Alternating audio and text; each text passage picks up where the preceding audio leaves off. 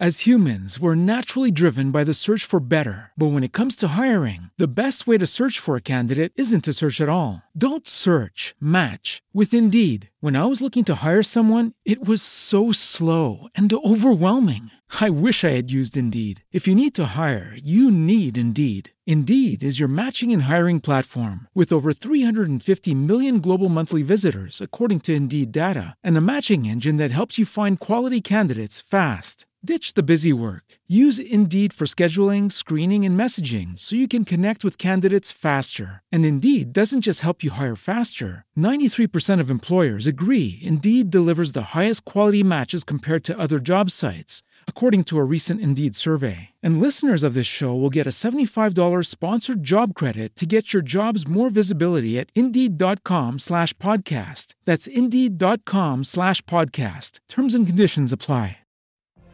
What if you could have a career where the opportunities are as vast as our nation, where it's not about mission statements, but a shared mission? At U.S. Customs and Border Protection, we go beyond to protect more than borders from ship to shore, air to ground, cities to local communities. CBP agents and officers are keeping people safe. Join U.S. Customs and Border Protection and go beyond for something far greater than yourself. Learn more at cbp.gov/careers.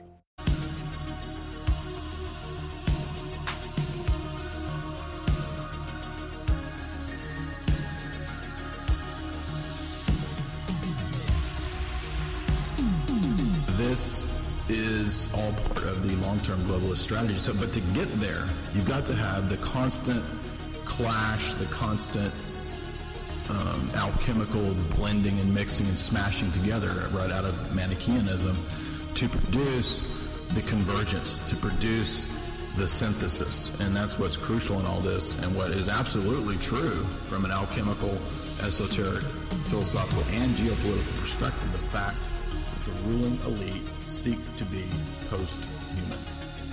JaysAnalysis.com. you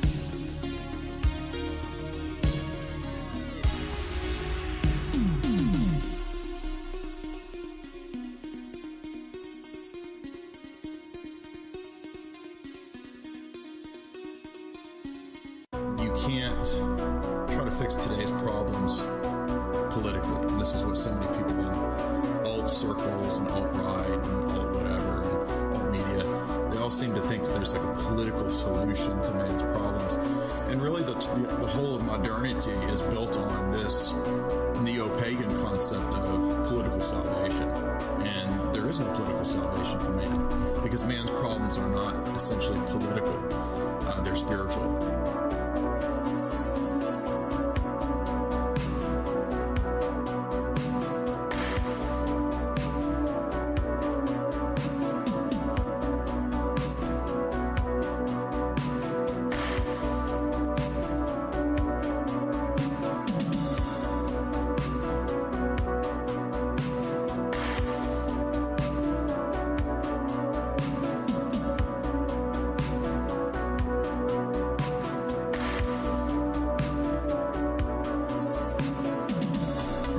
Hierarchy of how man views himself in the world has been inverted.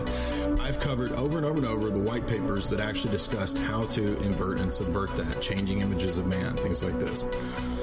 So what has to happen is that that the the inversion has to be reverted back to the way it needs to be. And that means that first and foremost for man, it is spiritual issues. Those come first. Then we have things like the philosophy and, and the family and the social issues and things like that. That comes next. And race or ethnicity can be classed as part of that. That is, in other words, you, you caring for your people is just a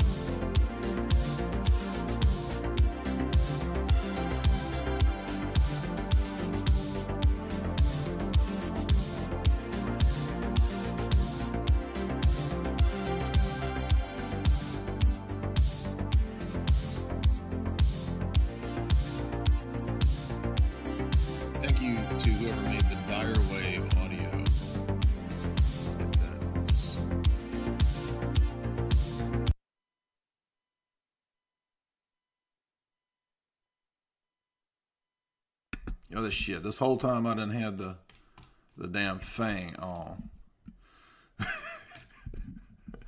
I was singing y'all. That's all right. I, I, said some things I shouldn't have said. I shouldn't have said it. So it was good that the microphone was muted because y'all didn't hear me singing. But basically, I was saying sometimes the snow comes down the moon. Sometimes the sun goes round the poop chute. Sometimes the pee pee's in the poo. Sometimes it's all a big surprise. I see the passion in your eyes. Y'all remember that Vanessa Williams? Y'all remember that straight Vanessa? She was that Nubian princess, dog, coming hot off the 90s Nubian princess being put straight up because she got jade eyeballs, right? Jade eyeballs, and you don't usually see like maybe one, one in five Nubian princess got a jade eyeballs, but that's what got her that role, right? It got turned off, but then it got turned up, up in here. All right. So y'all remember that Vanessa Williams, right? She got that role in Eraser. Well, you got something, you got a problem wrong on your test, boy. You got a problem. You get that eraser out. Get that eraser out. Smoke your ass off, damn stogie dog, cause like Arnold done said, it's all about them damn stogies, dog. So we're gonna learn from Arnold tonight what them spec ops be up to. By the way, I think I'm kind of thinking Arnold. Arnold might have had some kind of spec op kind of job. Y'all remember when Arnold went to Bilderberg? I do. I remember when Arnold was up at that Bilderberg meeting back in the day. So they done uh, cloned him and put him in the damn Reluminati, dude. Sometimes the sun goes round because the song is about things being unnatural. So is that her unnatural love? What is that song about? Save the best for last. I know. I know you're all waiting for me to play that glorious clip. I know. I know your mindset. I know how you work. I know the ins and outs. I know your unnatural ways, right? I know that you guys want to see the sun go around the moon.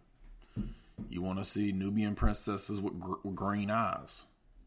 Well, you're going to see it tonight if you watch tonight's homework. Did you, between the time that I put this up 30 minutes ago, go do your homework and watch these movies? I hope you did. We do have some fun movies tonight, though. So, yeah, Sixth Day. Junior, Eraser, Last Action Hero. I saw some crazy stuff in these that I didn't know. What is this? What is this? We got some newbies.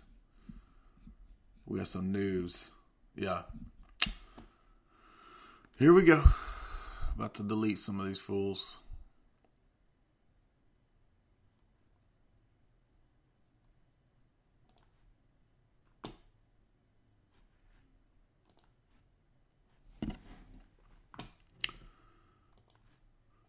What do we want to do first? I think we'll do six days since I just watched it, but there sure is a lot of doubling and cloning and doubles and alters throughout Arnold movies. It's like all the time.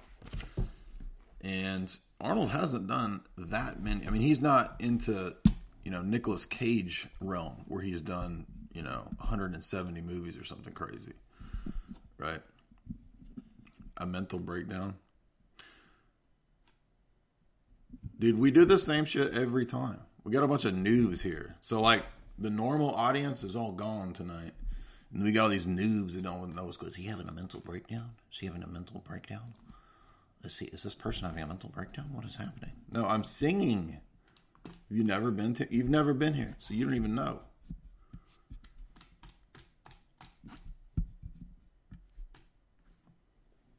The Trump admitted okay, so here what we got like Democrats in the chat. okay. Uh, yeah. See you later, dude. Good job. Trying to mess up my flow, dude. I've been ever since I've been can remember. I've been popping my color, popping my color.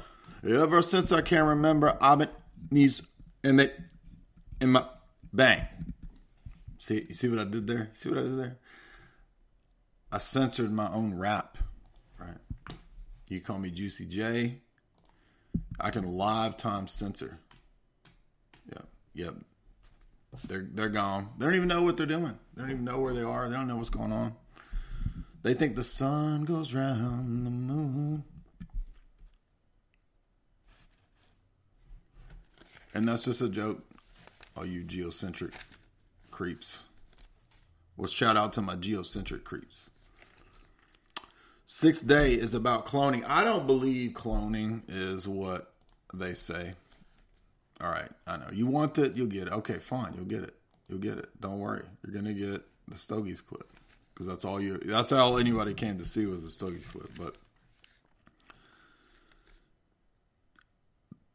actually, what's more interesting than the cloning is all of the instances in this film of the predictive type stuff. Right. So it's set around our time.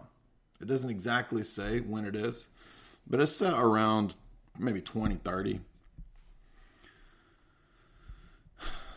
Because there's still some things that we have that haven't gone away yet. And this movie did get some things wrong, right? So they got a shopping mall with 1,200 stores. I'm sorry, dude, but the shopping mall is dead. uh, this movie wasn't paying attention to Amazon. There ain't no more shopping malls in the year 2030, but before we get to that, it opens with Genesis 127 about creation. And so uh, immediately we have the, the, the mythology that man is going to become God, right? If man can achieve cloning, then man will have the divine power. He will essentially be God. He will be able to create an, a creature in his own image, right? God creates man in his image. If man can attain to cloning, right, then then we're going to have we'll have a problem. We have a little bit of a tit for tat square off with the creator because man's going to try to become the creator. And this movie cites Dolly, the news. Remember the news about Dolly? Well, I went read about Dolly and that other uh, that other damn retard mouse that was growing an ear out of his back. That's a bunch of bull, dude. Go read about it. The mouse wasn't growing an ear out of his back. They put ear underneath his skin and said, "Oh shit, dude, we done grown an ear out of a mouse."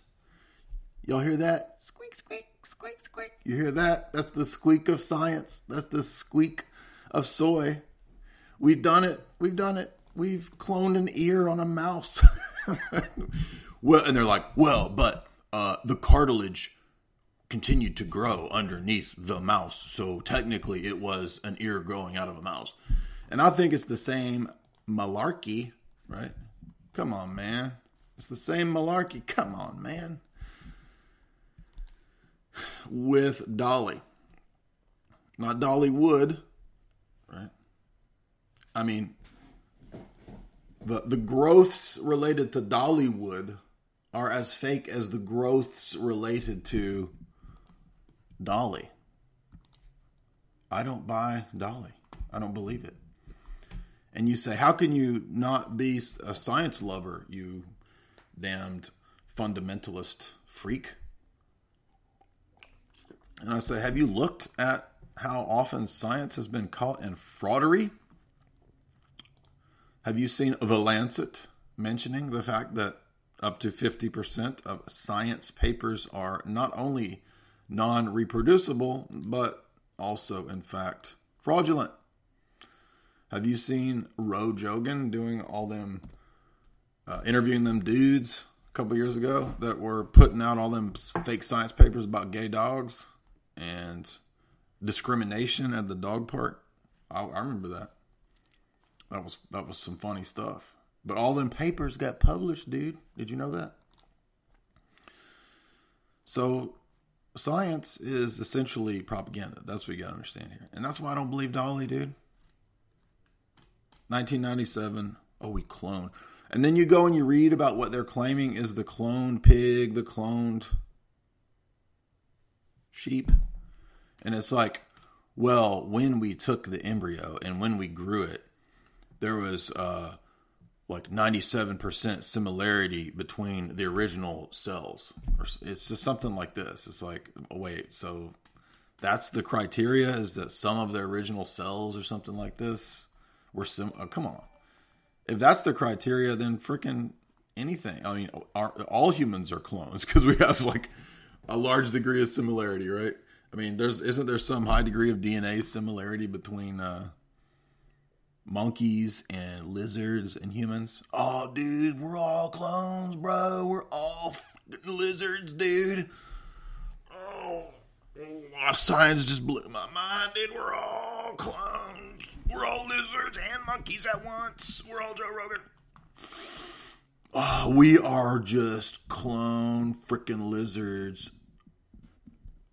Monkey, cloned lizard monkeys on a rock spaceship flying 60 freaking thousand miles an hour through the universe with nothing signifying sound and fury. Dude, mind blown! Right? That's what we're supposed to think is this grand explanatory narrative. Welcome, everybody. You're listening to the Mental Breakdown Hour with your boy, Lil Madness, right? I got a new name. I used to be a young boomer, but uh, yo, a lot of them Bay Area rappers started coming after me when I started talking about Vanessa Williams being Nubian Princess. As humans, we're naturally driven by the search for better. But when it comes to hiring, the best way to search for a candidate isn't to search at all. Don't search, match with Indeed. When I was looking to hire someone, it was so slow and overwhelming. I wish I had used Indeed. If you need to hire, you need Indeed. Indeed is your matching and hiring platform with over 350 million global monthly visitors, according to Indeed data, and a matching engine that helps you find quality candidates fast. Ditch the busy work. Use Indeed for scheduling, screening, and messaging so you can connect with candidates faster. And Indeed doesn't just help you hire faster. 93% of employers agree Indeed delivers the highest quality matches compared to other job sites, according to a recent Indeed survey. And listeners of this show will get a $75 sponsored job credit to get your jobs more visibility at Indeed.com slash podcast. That's Indeed.com slash podcast. Terms and conditions apply. What if you could have a career where the opportunities are as vast as our nation, where it's not about mission statements, but a shared mission? At U.S. Customs and Border Protection, we go beyond to protect more than borders from ship to shore, air to ground. Cities to local communities, CBP agents and officers are keeping people safe. Join U.S. Customs and Border Protection and go beyond for something far greater than yourself. Learn more at cbp.gov/careers. So y'all I got like a, I got like 25 Bay Area rappers teamed up with little aides coming after me. So I had to change my uh I had to change my game a little bit. So now you see, now you see me wearing you see me wearing that mafia style now. So I had to make a little uh alliance with my boy Tony. Y'all know Tony. Uh my boy Tony, Tony S and his boys, Paulie and Chris. So all the Bay Area rappers take note. Um. Anyway, I'm going way off track here. Dolly. The movie starts with Genesis 127 and Dolly. and what is this? A, a, from 2000, right? So this is a year 2000 movie. Uh, yeah, I am not buying it. Now maybe they are cloning. I don't know. I don't. I just you just you never know with these wild science tales, right? I mean, the science and the science fiction is indistinguishable now. You, just don't know, right? Uh, we see then a football field. We see uh, the the future of sports. It's and they've integrated the tech, and people are wearing visors, and the players can you know do the Terminator Google glasses thing and all. It's, I don't think that would ever come into football because one thing this movie missed was toxic masculinity. This movie has not dealt with the toxic masculinity, which would not be allowed in the future. And so, uh, Demolition Man is actually a better version of the future in that regard. There's too much toxic masculinity in this future. Uh, then we find out that Johnny Phoenix, a famous football player, has injured himself, and his corporate owners, who I guess own this, whatever this XFL football team or whatever it is, they uh, dispense with Johnny Phoenix. Johnny Phoenix. Johnny Phoenix. What a name. Now, you can tell his name is significant. The Phoenix, of course, resurrection. And from the uh, scientism worldview perspective, which is in one sense the I think there's an outer portico of science, religion, the scientism, right? This kind of uh, Neil deGrasse uh, Badonkadonk Tyson out here in the outer sphere portico. They worship scientism, right? The dude bros, they look over to Bro Rogan, Ro Jogan. And then there's an inner core, an inner party that are the sort of Luciferian elite, right? That's I've been saying this for a long time. That's what I think is really going on with scientism religion. And you can see in this movie that there's like this outer sphere of the whole cloning stuff where people think, oh, we're going to clone our freaking pets, dude.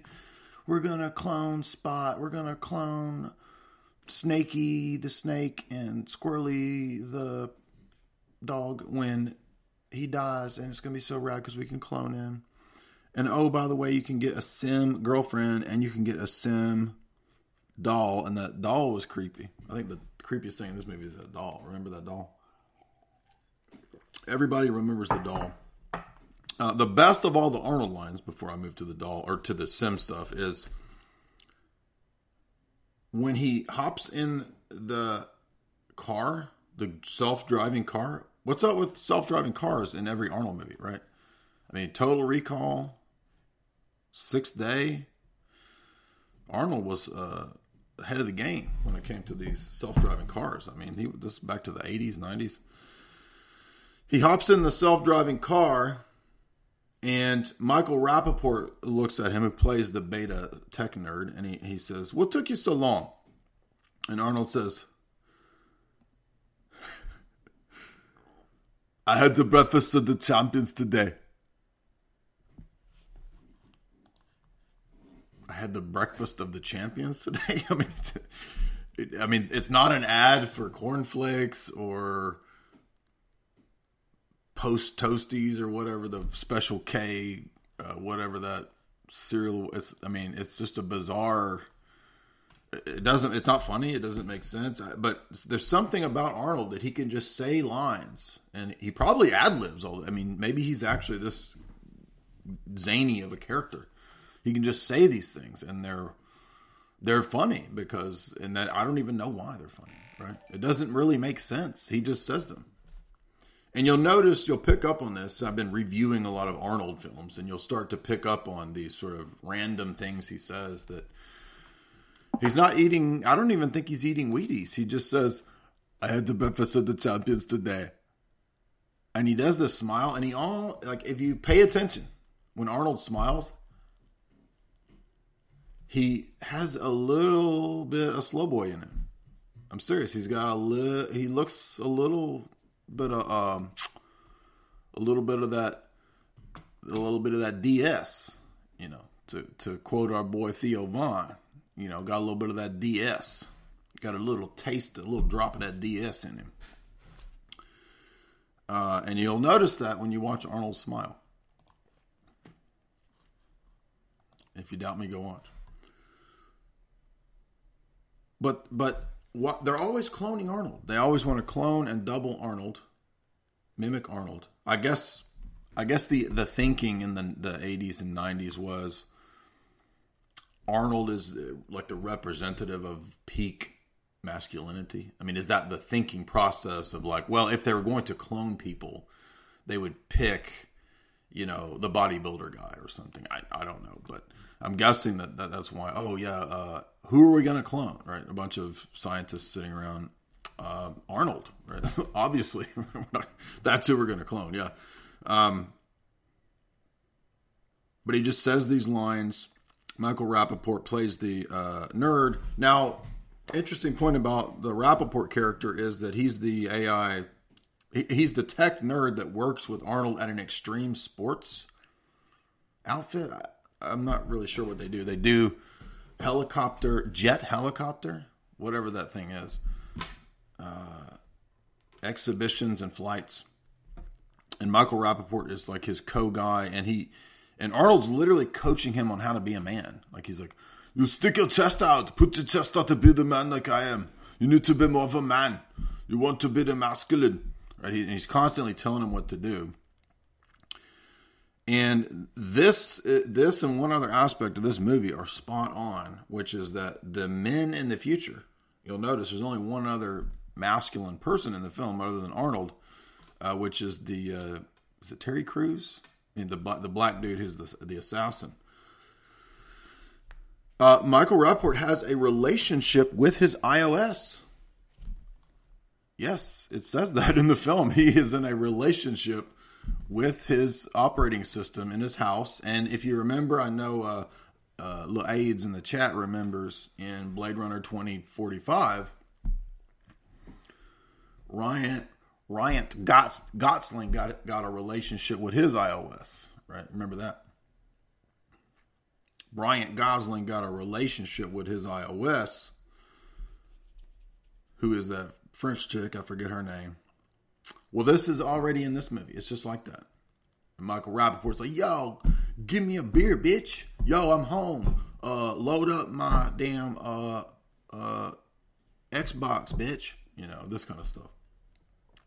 And she looks like, I don't know, Elle Macpherson or something. I don't know who it is, but and Arnold calls him on it. Arnold's like, "You have the relationship with the with the operating system. Why don't you get the real girl?" All right, he calls him on it. So Arnold is like the remnant of normal humanity and masculinity in this near future 2030-ish dystopia, right? And everyone around him is giving into it. So this is the interesting element. Ultimately, this movie gets dumb, but these are the interesting elements. Uh, uh, uh, and we find out that it's all about simulation, right?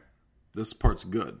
This is the the insightful aspect of the film. And Repet, his daughter sees this ad for Repet, which is the cloning of the pets.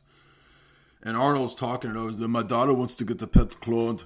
Don't you think this is weird? Don't you think this is unnatural? really unnatural. And he even says, Don't you just want to smoke a stogie? Right? He says this in the movie.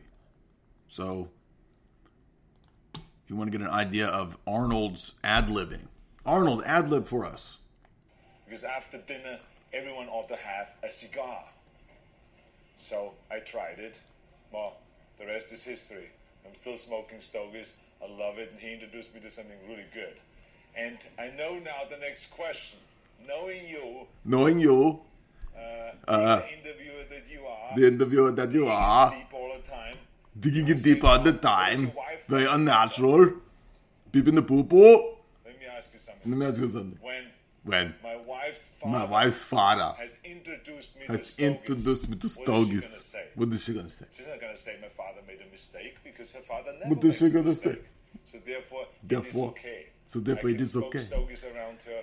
I can smoke stogies in my house. In my First of all, house? Because her father introduced Because her to father stogies. introduced me to second of all, stogies. Because I'm a stud. I'm bossy. I'm bossy. I don't take no shit. Don't from take no anyone. shit from I smoke my stogie, my stogie anywhere I want. anywhere I I want. find a hideout place like you. you. Oh, except that now Arnold is a fucking vegan. Did you know that he's a fucking vegan? Did you know? I don't have to eat no animal products from you. Oh, now I'm, I'm cooked now. hey, Primal.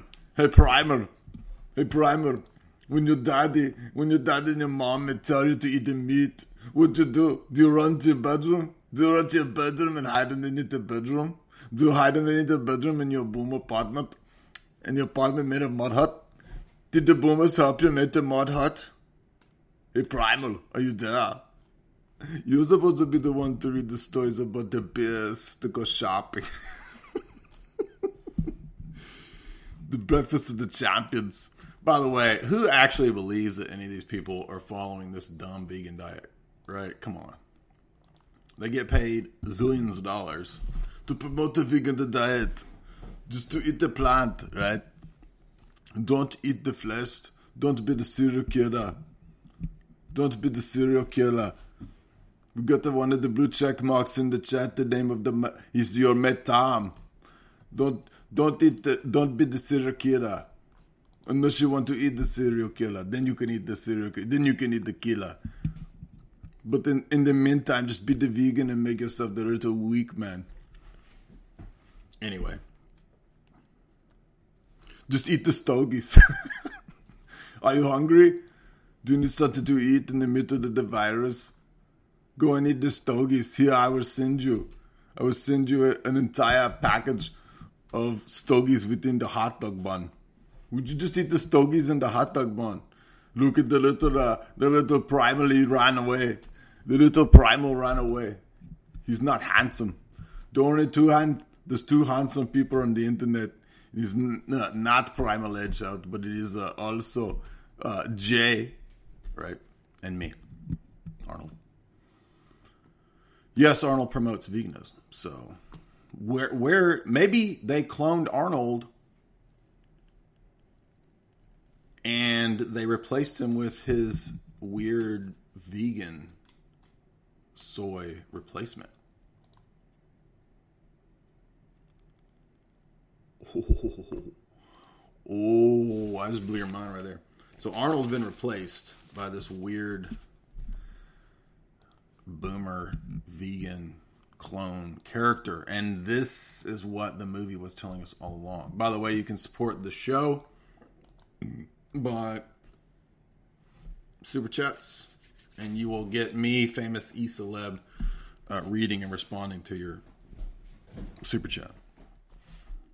I'm. Um, oh, the other thing, the other thing, the other thing this movie got right was purple hair freaks. Everybody who is not part of the assassin, no, actually, all the assassins have purple hair, green hair, except for the black dude.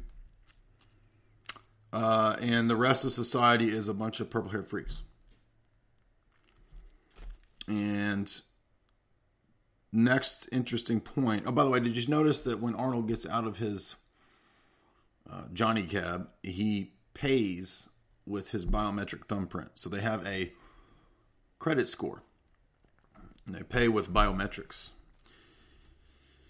Everybody uses uh, FaceTime Skype in this movie. This is what, 2000, 2001, 2002?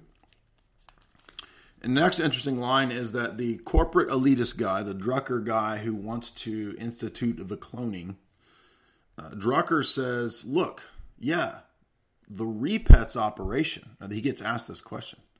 He says, Yes, I own Repets, and it, it operates at a loss. And we find out that it operates at a loss to condition everybody to the idea of human cloning, right? Because the film started off by saying that human cloning is illegal. So he points out that, oh, yeah, but I'm going to get everybody used to the idea by uh, cloning their pets. And so we find out that, in fact, this is a dystopia. The future is biometric. You have to pay for everything with biometrics. Uh, there's a gigantic, degenerate uh, freak mall. There won't be malls in you know 20, 30 years from now. Uh, you can order synthetic friends and lovers. Uh, Arnold meets Arnold again which is uh, Last Action Hero. This isn't also in Total Total Recall some aspect of two Arnolds too. Yes, Arnold's talking to Arnold with the the uh, message from Arnold to Arnold. Remember, get your Mars, get your Mars, get your Mars.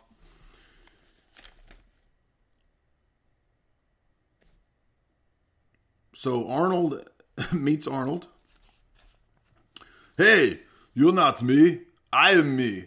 No, I'm you. You're me. and they have this debate, right? Who wins this debate, by the way? Arnold or Sim Arnold?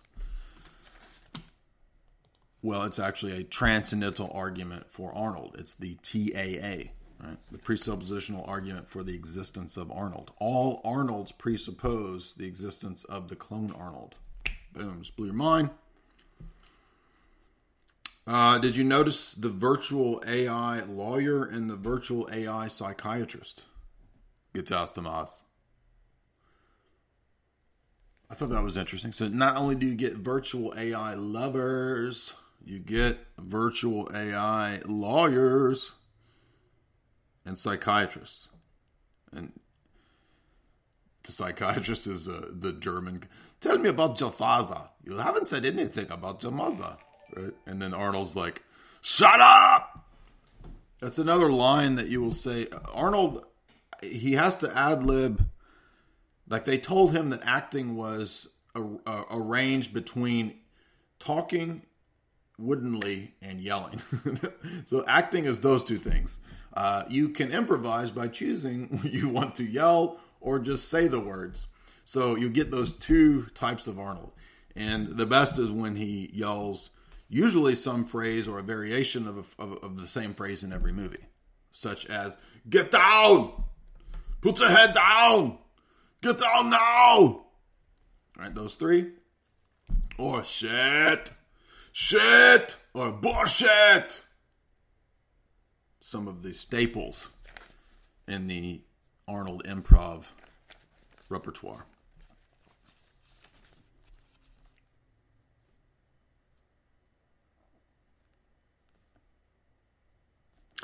Cloning is said to represent immortality. Um, they have the ability, according to Robert Duvall, to clone within two hours.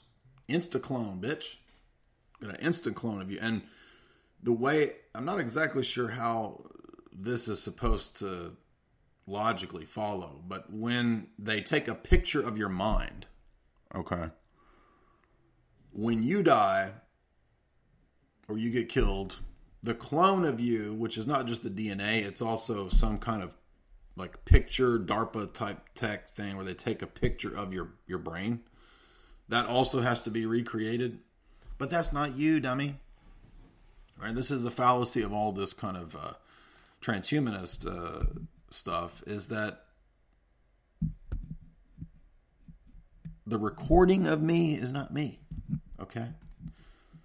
When this processes and tomorrow, all you nerds that are not watching tonight and supporting the stream, when you're watching it tomorrow, you're seeing the replay of this. What you are watching is not me. I'm not me. You're not me. You're not watching me. you're watching the recording of me. So who would even? I mean, it. Who could be so dumb as to believe that the recording of you is you? And that's what really doesn't make sense in this movie is when they wake up in the copy clone. As humans, we're naturally driven by the search for better. But when it comes to hiring, the best way to search for a candidate isn't to search at all. Don't search, match with Indeed. When I was looking to hire someone, it was so slow and overwhelming. I wish I had used Indeed. If you need to hire, you need Indeed. Indeed is your matching and hiring platform with over 350 million global monthly visitors, according to Indeed data, and a matching engine that helps you find quality candidates fast. Ditch the busy work. Use Indeed for scheduling, screening, and messaging so you can connect with candidates faster. And Indeed doesn't just help you hire faster. 93% of employers agree Indeed delivers the highest quality matches compared to other job sites, according to a recent Indeed survey. And listeners of this show will get a $75 sponsored job credit to get your jobs more visibility at Indeed.com slash podcast. That's Indeed.com slash podcast. Terms and conditions apply. Every day, we rise, challenging ourselves to work for what we believe in. At U.S. Border Patrol, protecting our borders is more than a job, it's a calling. Agents answer the call, working together to keep our country and communities safe. If you're ready for a new mission, join U.S. Border Patrol and go beyond.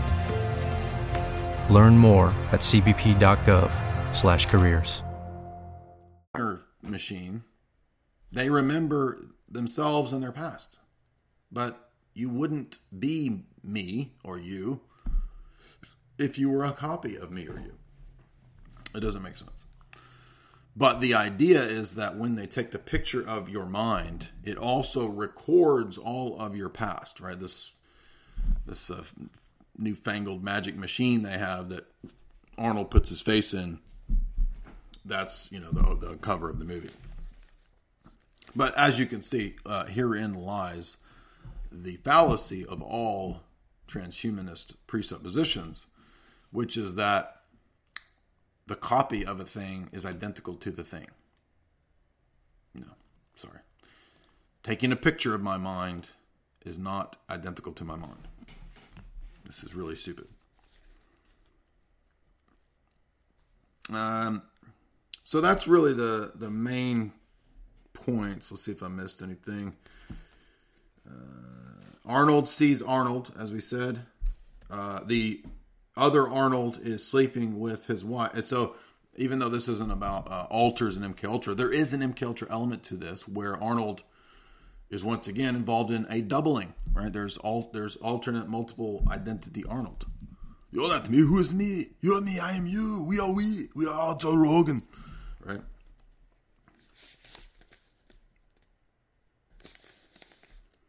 And he complains to Michael Rapaport. Right? He's even smoking a smoke. He's even smoking the stogies that are mine.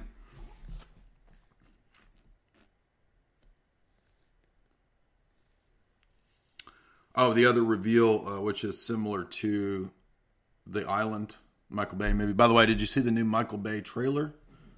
Uh, hello, did did anyone ever doubt me on movies predicting the future? If you did, go watch the new Michael Bay trailer and come apologize. You can bring your apologies to me now. I will send you one stogie hot dog. You can eat the stogies not to be vegan. And you can apologize to me now the, to my face through the screens, even though the screen is not me, but you are not me. I am me and you are you, and we are all together. um.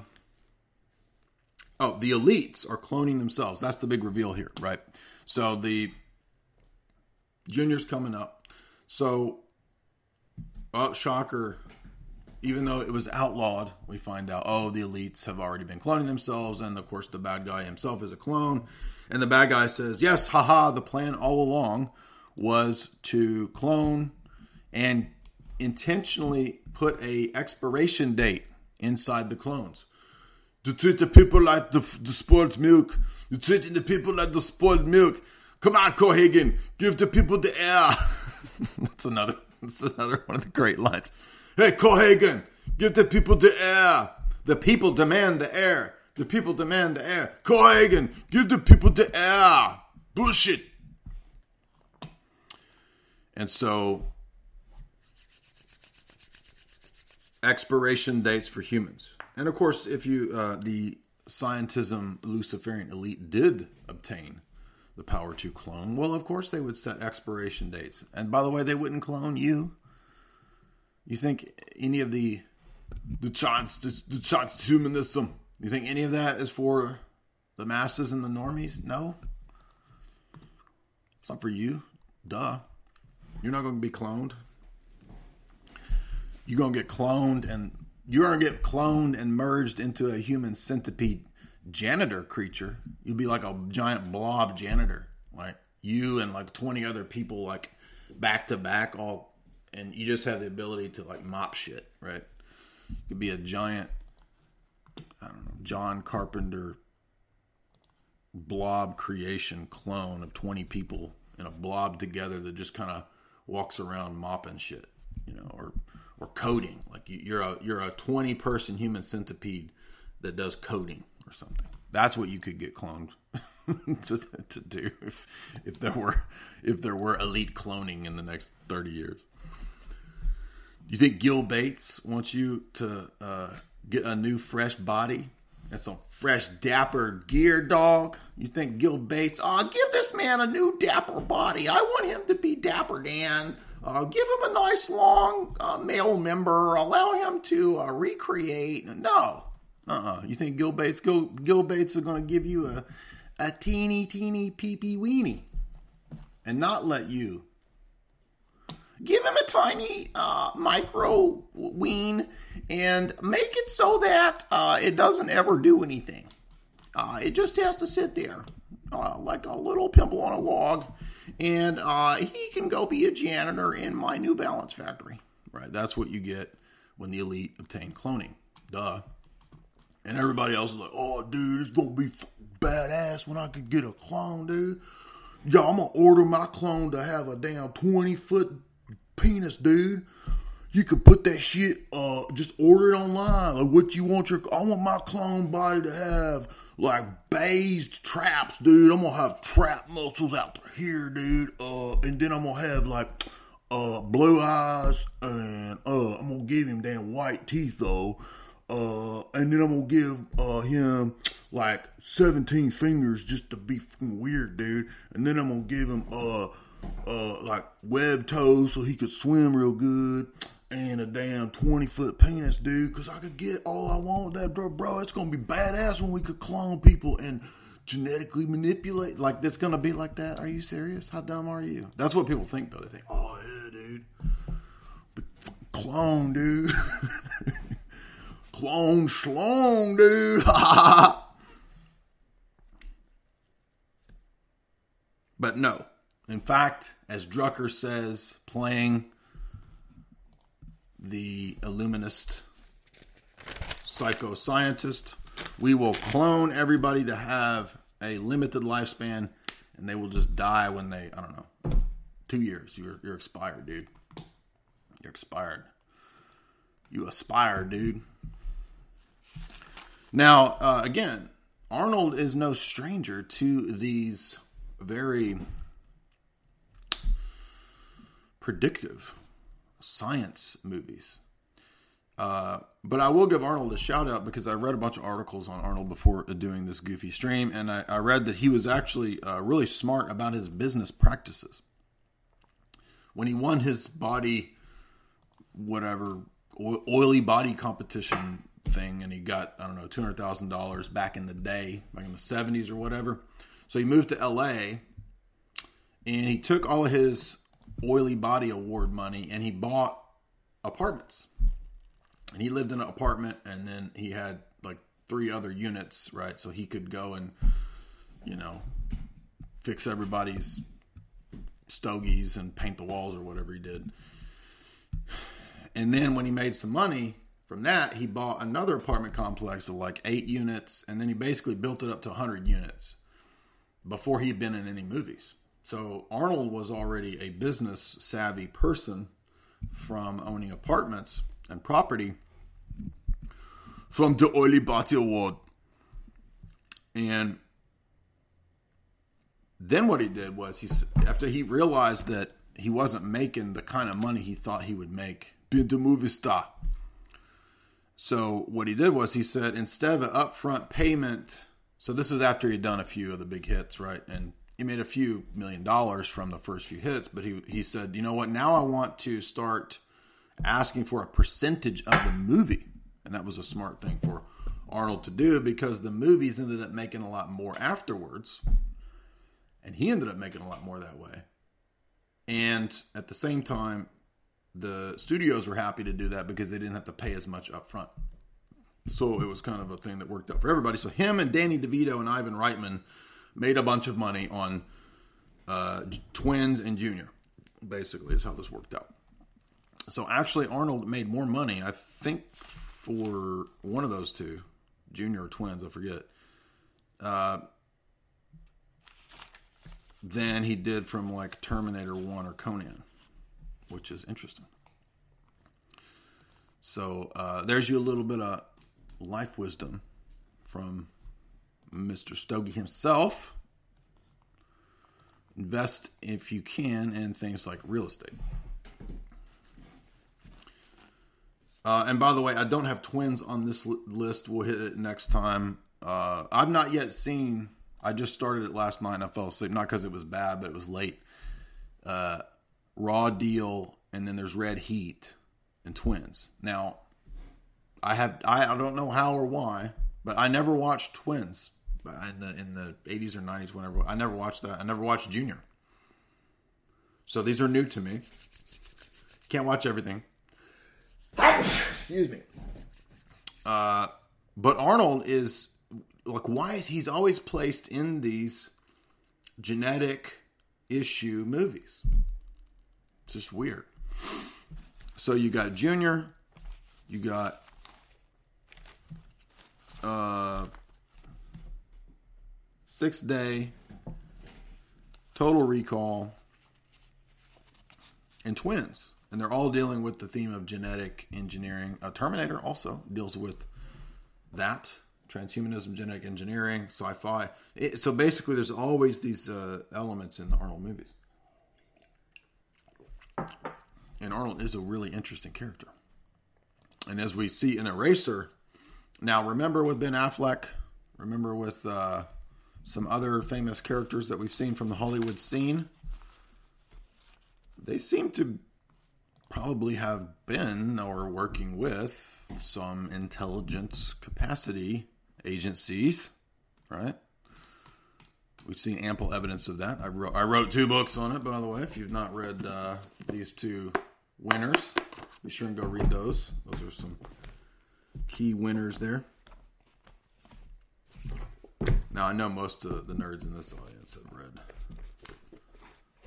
my Nobel laureate for journalism literature works, Esoteric Hollywood 1 and 2. By the way, I meant to I meant to bring up Running Man. We got the Running Man too, and I gotta find it. Because Running Man is in this analysis as well. Dang it. But uh, yeah, Arnold is always in these types of movies. Now, Junior doesn't have a whole lot of stuff to analyze, but it is worth bringing to the. What am I doing? Look for uh, Running Man. Running Man. Schwarzenegger. Arnold. Schwarzenegger. A. Is that him? Or is that a different person? No, the, half the audience is going to leave now because I'm trying to find this. Maybe it's in my second book. I don't even remember what I put in what book. But let's see. Where you at? Come on, Arnold. But he loves those genetic alteration movies, doesn't he? He's he's such a weird character. Here we go. 346. There's a reason for this. I'm going to show you something. Did you know how Running Man starts? You know what year it is in Running Man? By 2017, bad things happen in America. Interesting. All right, I just had to find that. So thank you for your patience. So Arnold is uh, your typical guy who is a scientist. Yeah, yeah, that's believable right? Uh, bodybuilding scientist, and he's afraid of having babies. The baby in the nightmare. The baby in the nightmare. And he works at a fertility clinic. Here we go again.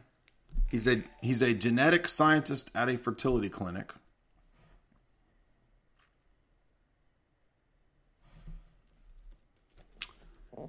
Uh, Danny DeVito, his comrade in Twins, is a fellow doctor and they are doing fertility drug tests on human DNA.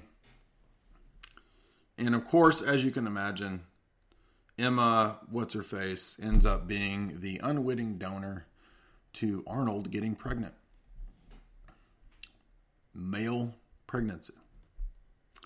And this is being done as a secret experiment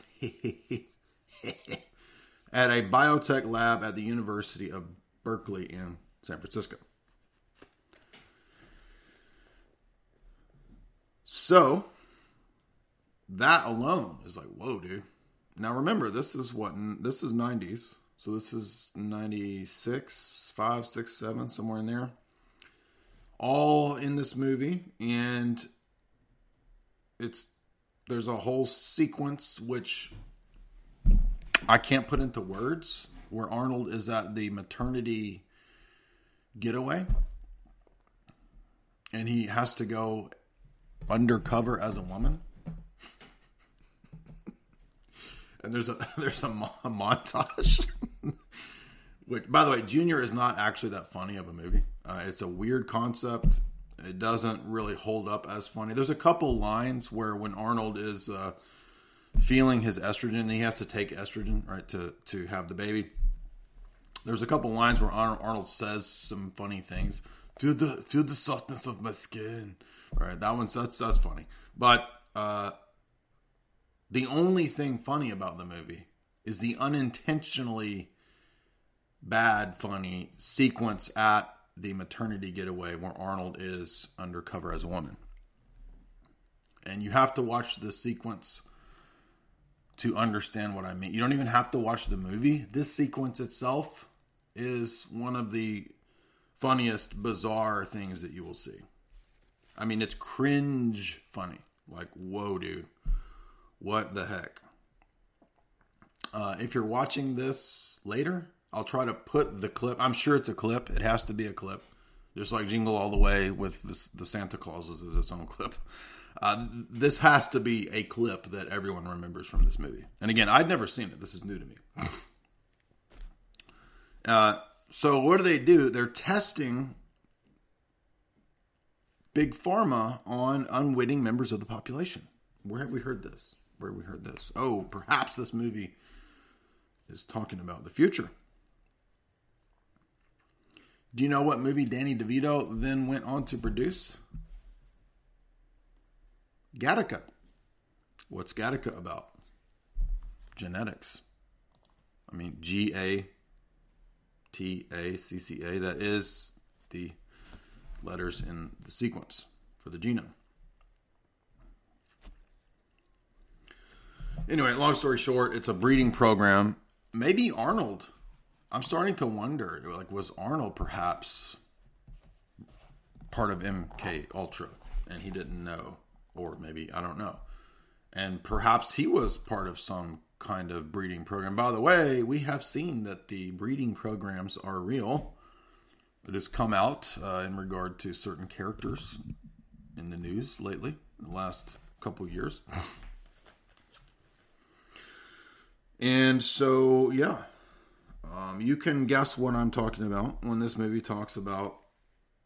Now, the key sequence again was when he's at the maternity getaway I don't know what it is, some weird facility in California where they take moms and they make it like if you're pregnant, here's go go stay at this uh, bed and breakfast place. I don't know what this is, but I guess this exists in California.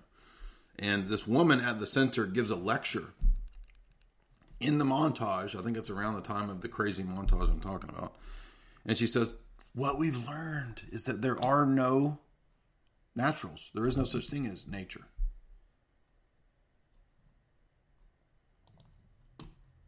There you go. Now, I've been talking about that for a long time, right? That's the philosophy that underlies a lot of this illuminist stuff where we are today. So, uh, I'm going to give Junior. Um, I, I, don't. I don't know. I can't recommend Junior, but it's worth watching for for some of the things relating to where we are now. Uh, it's not that funny of a movie though. If you want an un- unintentionally funny movie, go watch Jingle All the Way. All right, so next uh, is Eraser, 1996. Uh, another one of these. So Arnold is in Spec Ops again. Uh, this is a special operations unit where Arnold plays a ghost involved in hiding people in WITSEC or Witness protection, security. So the opening sequence is Arnold working to save a mobster who had uh, informed on Tony. I don't know. They, it's ironic they say Tony. It's not Tony Soprano, but you could imagine maybe it is. I mean, th- there is a the very Sopranos element to this, although this is prior to the Sopranos, with this character and uh, his role at the end, which is really goofy. But now, Eraser was not as bad as I thought it was going to be reviewing it. I had not seen this since 1996 in the theater. Uh, collateral damage is really bad. All right, it's almost unwatchable. Eraser was watchable. All right, I mean it's 90s and cheesy, but uh, not terrible for a 90s action movie. If you're in the mood. Every day, we rise, challenging ourselves to work for what we believe in. At U.S. Border Patrol, protecting our borders is more than a job, it's a calling. Agents answer the call, working together to keep our country and communities safe. If you're ready for a new mission, join U.S. Border Patrol and go beyond. Learn more at cbp.gov/careers. Hey guys, it is Ryan. I'm not sure if you know this about me, but I'm a bit of a fun fanatic when I can. I like to work, but I like fun too. It's a thing. And now the truth is out there. I can tell you about my favorite place to have fun Chumba Casino. They have hundreds of social casino style games to choose from, with new games released each week. You can play for free anytime, anywhere and each day brings a new chance to collect daily bonuses. So join me in the fun. Sign up now at ChumbaCasino.com. No purchase necessary. VGW. Void were prohibited by law. See terms and conditions. 18 plus. For a ridiculous 90s action movie, Eraser is not bad. Um, but be prepared for a bunch of absurdity. But if that's what you're looking for, that's what you'll get. Now, Collateral Damage is not even watchable.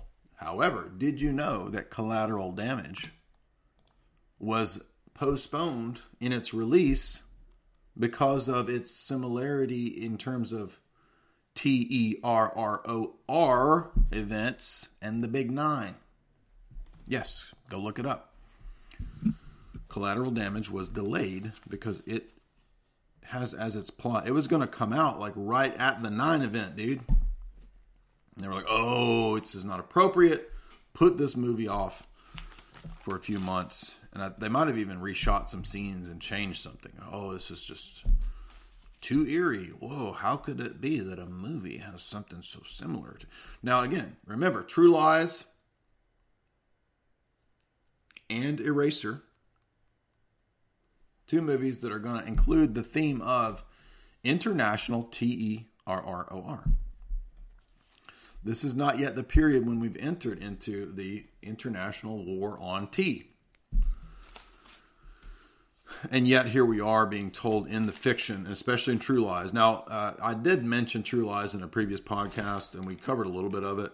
So I'm not going to go into True Lies tonight, but we'll do another stream with some of the Arnolds that we haven't done that, that are pretty good. We'll do Twins, we'll do True Lies, we'll do um, some of the '80s ones that I'm just now getting to, like uh, Raw Deal.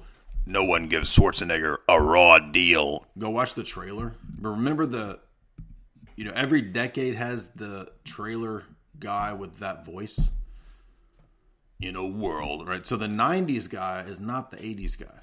This is a previous guy who had really, you know, like freaking Viceroy cigarette, Doral. I got a damn Virginia Slim Doral voice.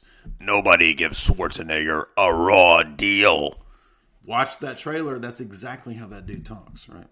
Not the 90s guy, the 80s guy. Everybody knows the 90s guy voice, right? Even the comedians used to do his voice. The guy before him, though, is like a, a damn. He's like the personification of Doral cigarettes, right? That's what your uncle smokes, right? When he's telling dirty jokes, right? Your damn dirty joke uncle smoking them damn Dorals. Three titties three titties, and a rabbi and a priest walk into a bar. That's your Doral uncle telling dirty jokes. Get it? What do you get when three titties walk into a bar? A priest and a rabbi. Everybody talks about dad jokes. Don't forget uncle jokes, right? Your uncle's over there with a Doral talking about titties walking into a bar and having an argument with a priest and a rabbi and then some nasty shit that comes out of that somehow. I don't know, but that's what your uncle. That's your uncle's jokes, dude. Don't tell me it's not, because I know you got an uncle. Unless you were born in a test tube. You're too born in the test tube. Many of you out there with the little weak boys born in the test tubes. We got a few super chats tonight. We got Val Val Kilmer himself chatting me a dollar and a penny. Now, Val, come on you got how much money for being freaking Madmartigan, and you're gonna give me a penny, a dollar and a penny? Come on, Val. What's up with that? Val's got to have them Valiums. Come on, Val. We want the best for you around here, Val. Don't be a Val Killjoy. A dollar and a penny. You got. I've seen your houses in Architectural Digest, Val. You got freaking island villas. Come on, you got I'll probably own an island. You own that damn castle that Willow got all witched up in. tell me Madmartigan's gonna give me gonna give me one coin out of his treasure chest. Come on, you're the greatest swordsman that's ever lived, Val. Come on. I'm the greatest swordsman that's ever lived. Willow! Willow! you are great! Madmartigan! Peck, peck, peck, peck, peck, peck, peck, peck, peck, peck, peck. Come on now. Admit it. I do good at impersonations. Come on, admit it. Can do some. Where we at? Eraser. Sometimes the sun goes round the moon. I didn't even remember that Va- Vanessa Williams had done had a hit.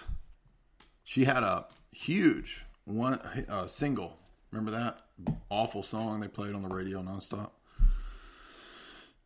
And you remember that she had some uh, booby photos that she had been in to the Playboy, and her boobies got seen, and they took away her Donald Trump award. Right? Do you remember Vanessa Williams won Donald Trump pageant award, and then they took it away because her boobies have been in Playboy.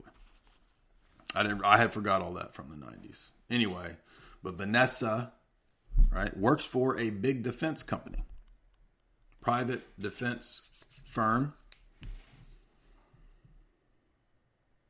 And by the way, I can tell you this: in every, I will tell you this, I will tell you this. In every '90s movie, you've got three things or a combination of two that the bad guys do.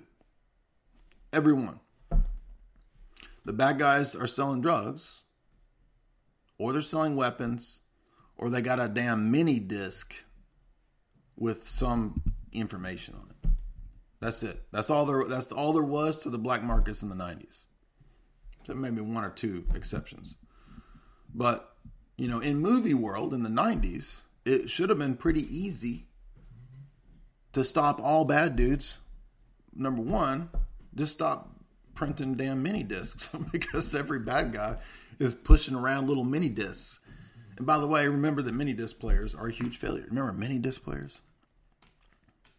But that's all that's going on in every 90s movie is the bad you know the bad guy, okay, is he selling drugs? I mean this one it's weapons mixed with high tech. So they got a rail gun. Right? You've heard A. Jones. You've heard A. Jones talking about rail guns. This movie's about rail guns. What's a rail gun? A pulse gun, an EMP gun. Now, this is real to some degree. I don't know how advanced the Navy's versions of the EMP railgun are, but you can look up on YouTube the railgun, and it's this thing that shoots a thing really fast. So, but this is about electromagnetic pulse guns, maybe. I don't know.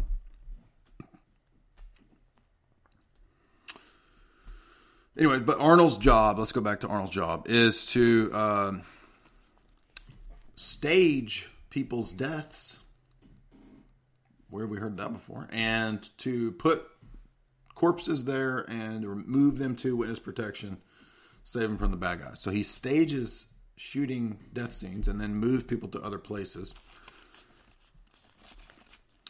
Uh, he even mentions it being stagecraft, where he says this doesn't work without the audience, right? So he wants the cops to come and everybody to, oh look, it was a big, uh, you know.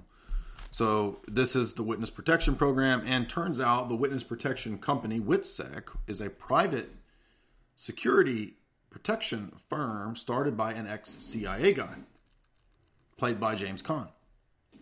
Now the ex-CIA guy is connected to the defense firm Cyrez that is building all the crazy weapons.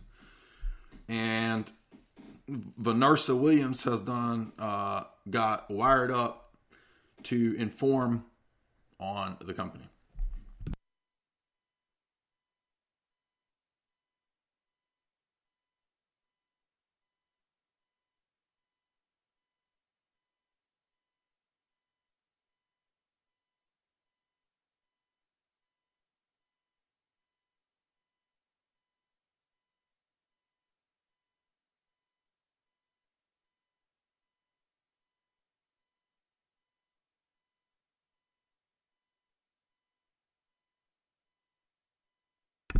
Whoa, dude.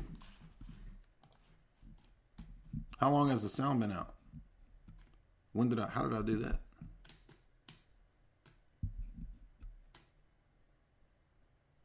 I don't know. Yeah, the sound got muted somehow. Damn it. Now I have to wait for the chat to catch up because I don't know where I got to. Sometimes the sun goes round the moon. It's like every time I sing Vanessa Williams, it goes out. I don't know why that went out. That was weird. What uh, what did you guys hear last? Madmartigan. Did you hear me talking like Madmartigan? Okay, 30 seconds. All right, that's not too bad. So, uh, yeah, Cyrez, Defense Corp. Uh, it's all connected. NSA, CIA, James Caan. Uh, it's all connected. Uh, James Caan eventually says, Oh, by the way, uh, let me tell you something, Arnold. I'm a former CIA operative guy, and I made a lot of connections selling drugs and weapons when I was doing the CIA thing. And when I went into private security, private defense firm stuff, I just kept all those connections so that I could sell on the international market to the Russian mafia and to the uh, T E R R R T E R R O R boys.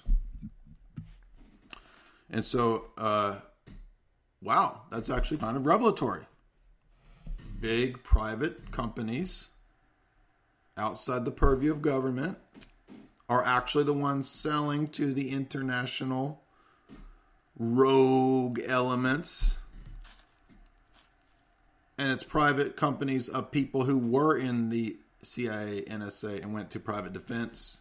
And they they run and arm the rogue bad boy networks. Whoa. And turns out, yes, he says, I am selling weapons with all my old CIA pals.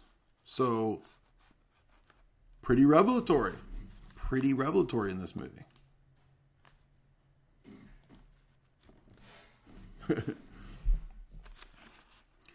By the way, this movie is uh, more serious. Arnold does not. Arnold has a couple one-liners, um, but it's more of a serious action thriller plot. It's not a lot of goofy, and uh, he does have one terrible line where uh, when they're at the zoo, uh, a gigantic alligator is about to eat Vanessa Williams, and Arnold shoots him in the throat and says, "Now you're the luggage." um. So, by the way, every '90s movie, as we pointed out in previous streams and shows, has to have the hacker. You got to have a nerdy hacker. There is no nerdy hacker character. Arnold plays the hacker. Right? You got to have a hacking scene.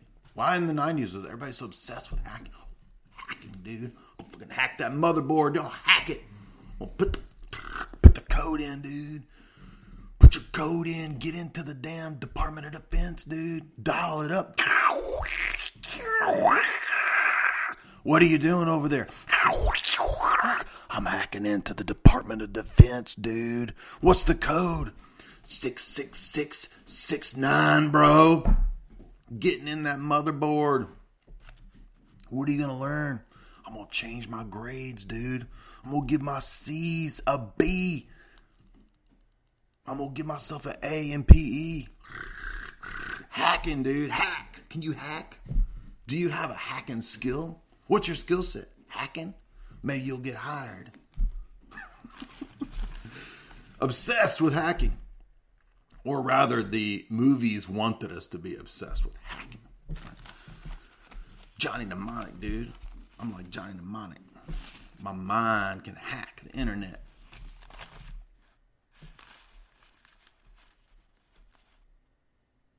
Where was that?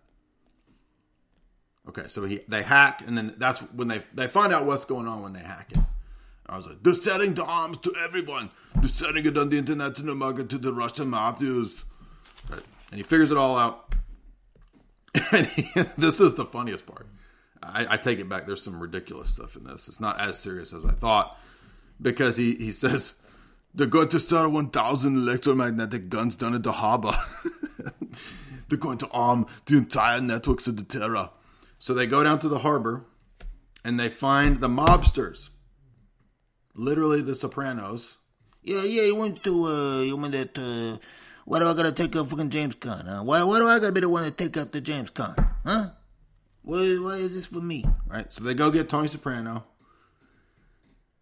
The mobsters are mad that the private security firm is arming people on their docks because the mobsters control the union, which controls the docks. That's all in the movie. That's pretty pretty wild.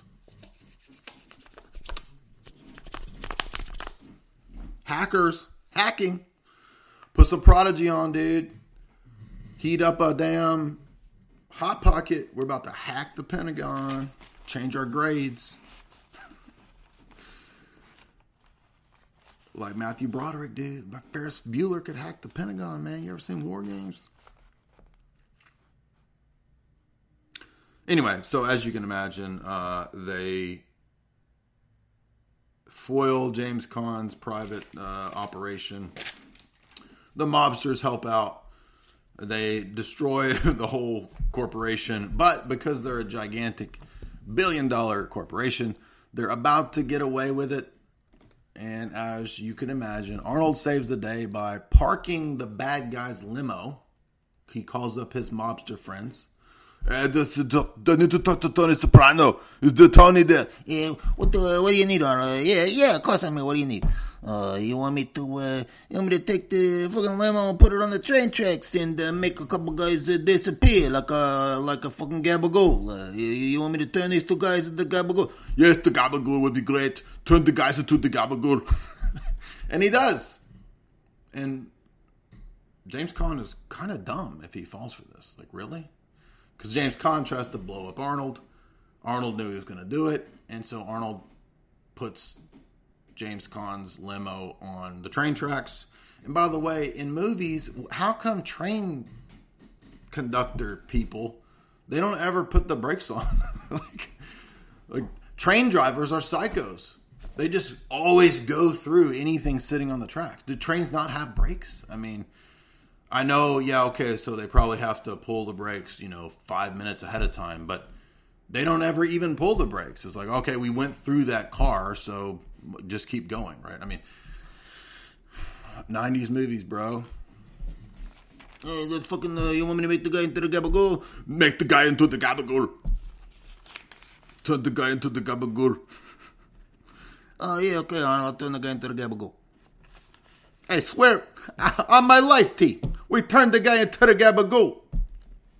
Hey, did you turn the guy into the fucking gabagool? Tony, we turned him to gabagool. Come on, Tony.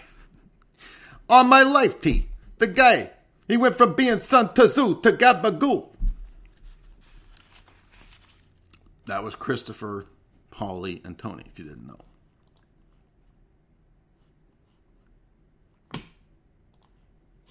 So that's the end of Eraser. Uh, revelatory in terms of the plot. Real world stuff going on there, kind of laying out. I mean, by the way, nobody in the 90s know what nobody knew what the damn NSA was. Except for people who worked in government. But there were all these movies in the 90s with the NSA in the plot, which is wild. Uh, Enemy of State, uh, Sneakers, X Files, Eraser, lots of movies would mention the NSA. And I was in the 90s, I know. Okay.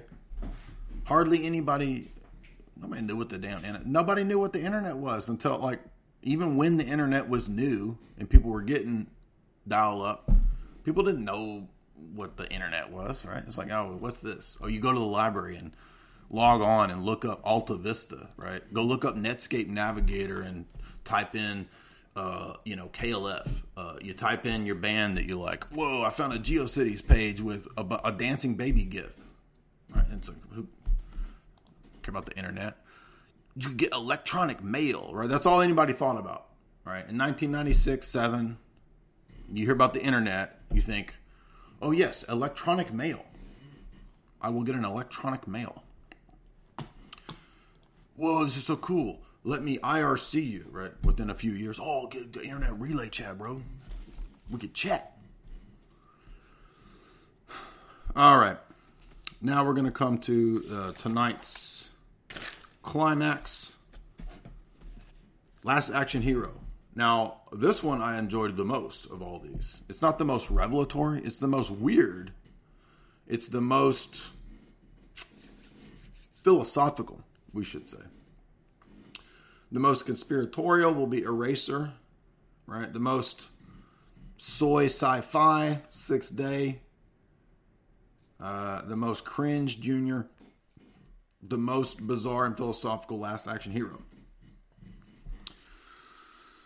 Uh, it's Columbia Pictures. It is a meta treatment Hey guys, it is Ryan. I'm not sure if you know this about me, but I'm a bit of a fun fanatic when I can. I like to work, but I like fun too. It's a thing. And now the truth is out there. I can tell you about my favorite place to have fun Chumba Casino. They have hundreds of social casino style games to choose from, with new games released each week. You can play for free anytime, anywhere and each day brings a new chance to collect daily bonuses. So join me in the fun. Sign up now at ChumbaCasino.com. No purchase necessary. VGW. Void were prohibited by law. See terms and conditions. 18 plus. Hello, it is Ryan, and we could all use an extra bright spot in our day, couldn't we? Just to make up for things like sitting in traffic, doing the dishes, counting your steps, you know, all the mundane stuff. That is why I'm such a big fan of Chumba Casino. Chumba Casino has all your favorite social casino style games that you can play for free anytime, anywhere with daily bonuses. That should brighten your day a little. Actually, a lot. So sign up now at ChumbaCasino.com. That's ChumbaCasino.com. No purchase necessary. VGW. Void were prohibited by law. See terms and conditions. 18 plus. Of satire of the action hero in late 90s. So Arnold is playing an Arnold in a movie world. Now, I've often made jokes, probably unconsciously remember. I forgot Running Man. I got to do Running Man too. We'll say Running Man last for us. Sorry. Um, like what would it be like in movie world, right? If you lived in movie world, like people in movie world, they watch. So, so you think, how come people in movie world like they don't realize what the bad guys do? The bad guys always do the same thing. That's because in movie world, what they watch on TV is us. See, see how that works. So they don't get that there's patterns and the bad guys always do the same thing because their fiction, their entertainment tells them that bad guys don't always do the same thing, right? Because they watch what they watch our real world as their fiction. and by the way, if you were in movie world, just go to a damn warehouse. Because there's always shit going down at a warehouse. There's bad dudes selling drugs. There's bad dudes selling weapons. And there's bad dudes exchanging mini disc players with some kind of crazy information on it. And it's going down to the warehouse, I can tell you right now. So I don't care what movie world city we're in Raccoon City, Arkham, whatever, wherever we are in this, just go to the damn warehouse. Any of them. Pick any factory or warehouse at any given time at night, and there's a damn bad guy doing some stuff there. Probably got a a babe with a gun to her head or something. And I've thought about that before, and then I forgot that oh, actually, that kind of stuff comes up in this movie. You go watch Last Action Hero, and it is asking the question: What if we went into movie world? And hung out with action heroes. And it gets into really weird layers of meta level questions. So this is, I would argue, actually is a good movie. Um, in different senses, right? Not just the entertainment value. It's actually an interesting film. There's interesting questions, and Shane Black is, of course, uh, the uh, screenwriter. Shane Black, as we know, has done many, many uh, conspiracy themed films and I've covered many of those. Shane Black did the what Lethal Weapons with you know uh, Mel Gibson's character being in the Phoenix program. Uh, he did uh, Long Kiss Goodnight about MK Ultra, right? So Shane Black, he he's he knows what's going on when it comes to a lot of stuff. And by the way, Lethal Weapon One is about the CIA and Iran Contra and Coke. So if you don't know that, go watch that. By the way, you can support the show. Thank you to our mods and our wrench handed people. The little people with the wrenches in the chat. So we know it's a satire of action, and it's a satire of the American perception of what movies and arts are. That's another element to this movie that I like, which is we notice this when we see the Hamlet references, right? So we see uh, the kid, I forget his name.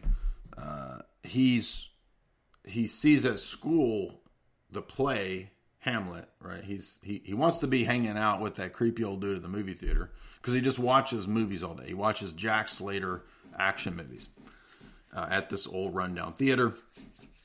And he has to go to school. He's back in school the next day after watching something, and they're they're watching Hamlet. So it's like America's version of what theater and plays are versus him watching Hamlet. And in his mind, he starts to imagine Arnold as Jack Slater being Hamlet. and, and it's like if Hamlet was an action movie. And so this was actually pretty clever. Uh, Arnold uh, basically machine guns everyone and says, I don't know, to be or not to be, or you know, some some stupid line where he turns it into an Arnold phrase. Um, and his teacher says you could look at Hamlet as the first action hero. Um, I can't read my. I can never read my notes. Arnold, last action hero. Oh, this was my thought when I'm watching this. If Hamlet's the first action hero, Arnold actually is the last action hero because Hollywood decided this was toxic masculinity. We're not going to have any more action heroes. Exactly. Arnold literally is and would be the last action hero. Now, I mean, there's other action heroes, and they've kind of milked this a little bit more with Expendables and this kind of stuff. But even that, right? I mean, that's still kind of the end of the the uh, Arnold era, right? I mean, the '90s was action heroes, and then that genre, for whatever reason, it was done. Yeah, I mean, superhero crap. That's kind of action hero, I guess, but it's not action hero like '90s action heroes, right? Bruce Willis, Van Damme uh, Sylvester Stallone, Arnold. Uh, that was the draw. That was the blockbuster in the 90s, right? Arnold dominated the 90s. So, where am I at? Let's see. Okay, so he, uh, now in the upstairs, there's some interesting posters that are, I think, are relevant because uh, the there's a poster of Houdini and there's this ticket that supposedly comes from Houdini uh, that takes you to the movie world. It's a magical ticket and it transports you to this alternate dimension where you're in movie world. Now, Houdini is relevant here because, as we know from Dave McGowan's work, Houdini was actually a secret intelligence operative. he was not just a stage sleight of hand magician, he was actually a spy. Uh, and he worked at least for Scotland Yard and perhaps for other agencies at the time. I don't remember who. It's in Dave's book. Go read Weird Scenes Inside the Canyon. So already we have the idea that okay, so this is there's more going on here. They're making a big deal about uh, you're referencing Houdini. Um, they even satirized the angry black police chief, which I thought was funny. Right, that that, that was clever to satirize that.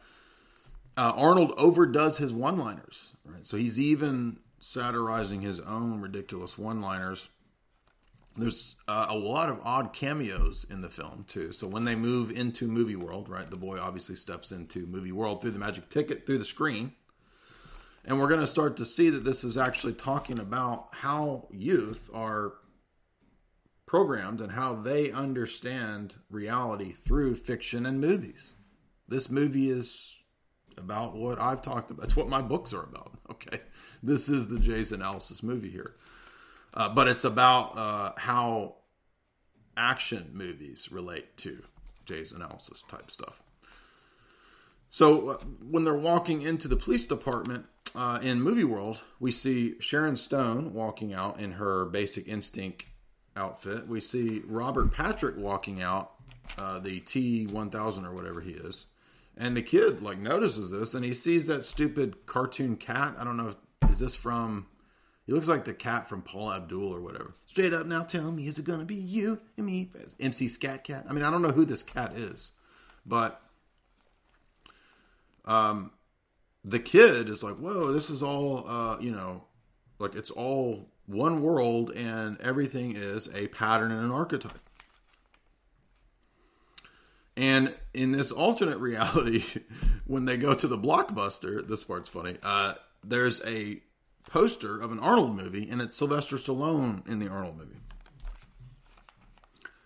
Um, they even make the joke about phone numbers being 555, right? 555, 555. And so the plot becomes the boy trying to convince Jack Slater that this is movie world. He said, "This is not the movie world. You know, we could. I'll take you to the blockbuster. You'll see the movies. This is not the movies." Uh, in the movie world, everything is Acme movies, right? So it's cartoonish. It's, it's so it's harkening to cartoon archetypes and patterns. And the boy even calls. He says, "He says there's actually no ugly people. Like you know, there's babes walking around everywhere, and this is because it's movie world, right? Uh, this is before uh, you know modern times when there we have the the new type of model that exists, right? Uh, and the other interesting element is that he's his mom is a single mom. Did you notice that? So, with the coming prevalence of the single mom, who becomes the f- replacement father archetype? This here. Why is that? Well, the movie is actually telling you that, right? And if you paid attention to Jingle All the Way, did you notice that that's what Jingle All the Way is about?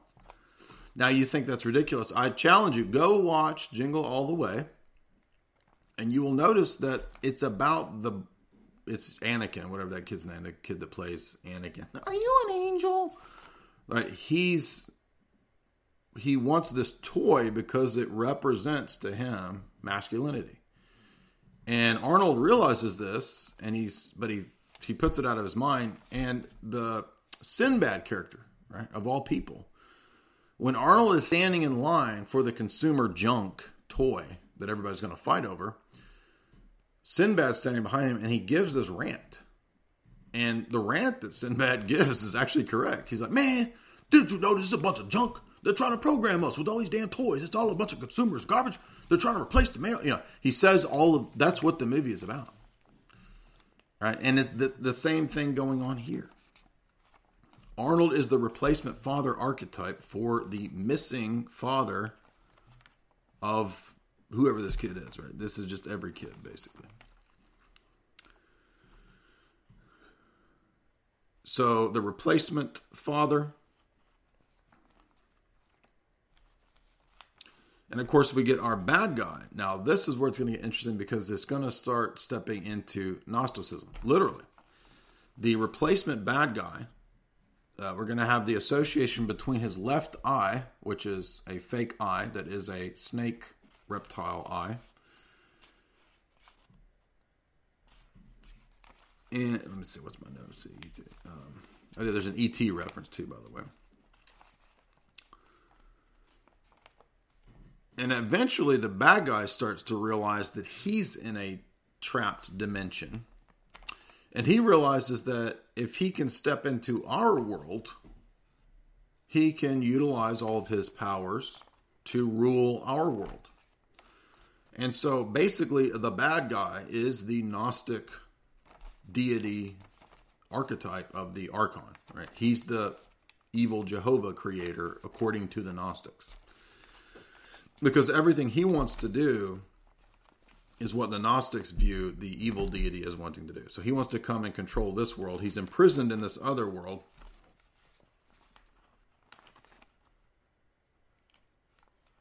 And he realizes that there's a portal if he can get a hold of this ticket, blah, blah, blah, right? Um, there's parallel spiritual worlds, or you could read it as parallel worlds. And he even states things like, vengeance is mine. Right? So the the phrases the bad guy uses are literally like divine phrases that you'll read in scripture, right? Uh, let's see. There's a sequence too where we actually see the movies that are on behind the bad guy uh, are indicating what's going on. One of them is called Curse of the Demon. Could be a real movie, I don't know. Um, but in in the real world, one thing that's interesting that they did was that in almost every sequence of the city streets in the real world, there's movie theaters everywhere and movies, right? Movie titles listed on the marquee everywhere. There's tons of them. Curse of the Demon, Hot Blood, Real World. These are all titles. And the movie, it's in other words, the real world is satire. And the Hollywood world isn't the satire. That's what I've been telling you. That's the whole thesis of my books. Uh, so uh, Shane Black, come on my podcast. Maybe we should talk about this. Um, single America's generation or coming generation of single boys, or, uh, boys raised by single moms, I should say, uh, are now going to be raised by the Hollywood archetype of the father.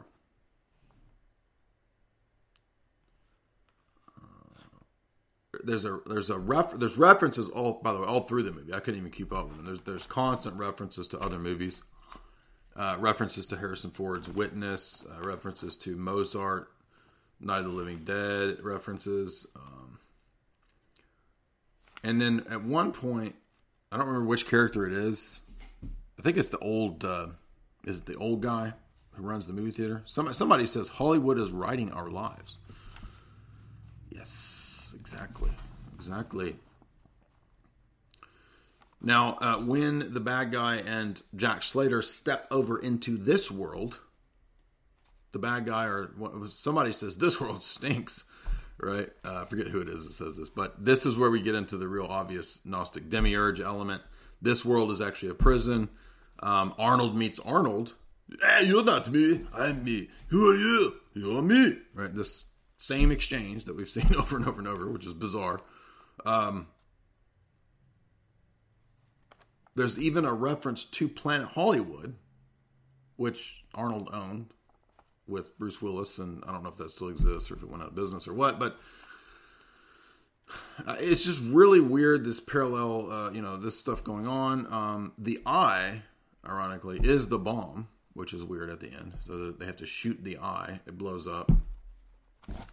And then there is a reference to the opening of these portals where re- realities in the movie world all over the place start stepping into our world.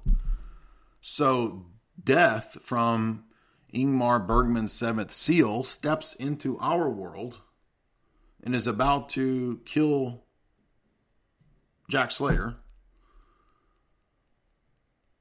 And the kid says he says something stupid. I don't remember what it is, but uh, you know, please don't kill him or something. And Death just like walks off, right?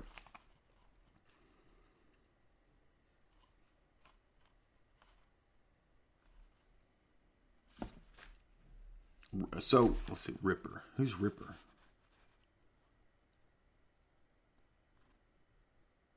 Ripper is the real villain. Is my note, but I don't remember who Ripper is death comes out of the seventh seal. Yeah, so so it's like the spiritual world is these uh, alternate universes. The archetypes of the alternate reality spiritual universe are stepping into our reality through movies. Through the movies programming our psyche, is what the movie's saying.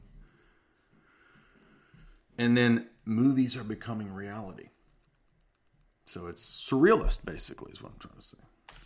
But in a weird, esoteric way. Uh, and so the hero has to kill the hero archetype. Okay, round two. Name something that's not boring. A laundry? Ooh, a book club. Computer solitaire, huh? Ah, oh, sorry, we were looking for Chumba Casino. That's right. ChumbaCasino.com has over 100 casino style games. Join today and play for free for your chance to redeem some serious prizes. ChumbaCasino.com. No purchase necessary. Where prohibited by law. 18 plus terms and conditions apply. See website for details. Lucky Land Casino asking people what's the weirdest place you've gotten lucky? Lucky? In line at the deli, I guess? Aha, in my dentist's office.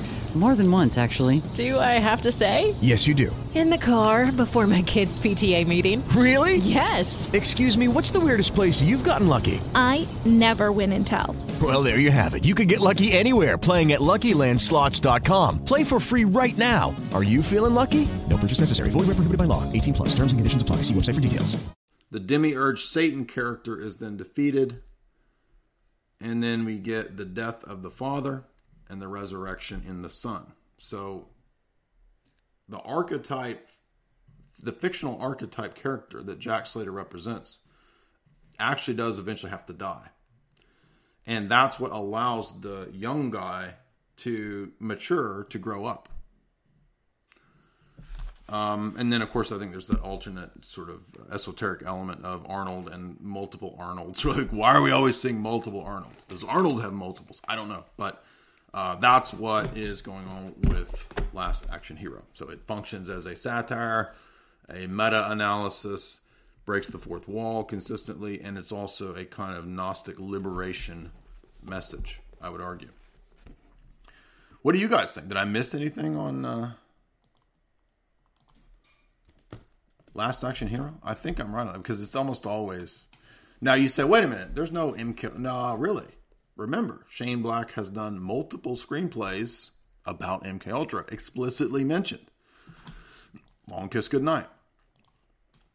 So, yes, I'm correct. And by the way, didn't we just see in our last movie stream? Miles Copeland directing or producing ridiculous B sci fi movies. So, my entire thesis of my books all vindicated.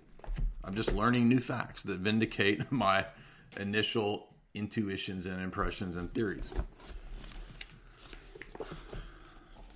All right, so we're going to close with Running Man. As I said, Running Man is taking place in the now. I mean, in terms of the story, right? The story is telling us that Running Man is 2017. 2017, there's a uh, collapse of society. This one is rife with uh, Arnold's grunts and squeals and yelling and uh, terrible one-liners. The variations on "get down, shit," you know, this kind of stuff, all through the movie. It's a lot of fun. Uh, also, our good friend Jesse Ventura. I'm joking. I've, I've never met Jesse Ventura, but old Jesse shows up in this in a cameo in a sequence where there's an entirely fake news scene created. All fake. And we're also going to be dealing with the themes of mind control. So if you remember Hunger Games, this is basically the 80s version of Hunger Games. Okay, if you've never seen Running Man, definitely go watch it. It, it is a key piece of 80s prediction. It's a, it's uh, as a movie, it's pretty good. Uh, it's probably the best of the sci-fi that we've. I mean, it's definitely better than Six Day. Um, had a, had a good anti-dystopian message. Predicted a lot of where we are now. And originally, this is, I think, a Stephen King story, but it bears no real resemblance to the Stephen King version of the story. So it's, it's a different thing. Again, it's basically 80s Hunger Game, Hunger Games with Arnold. And it reads at the beginning, by the by 2017, the world economy has has collapsed. Food, natural resources, and oil are in short supply. A police state has been enacted, divided up into paramilitary zones.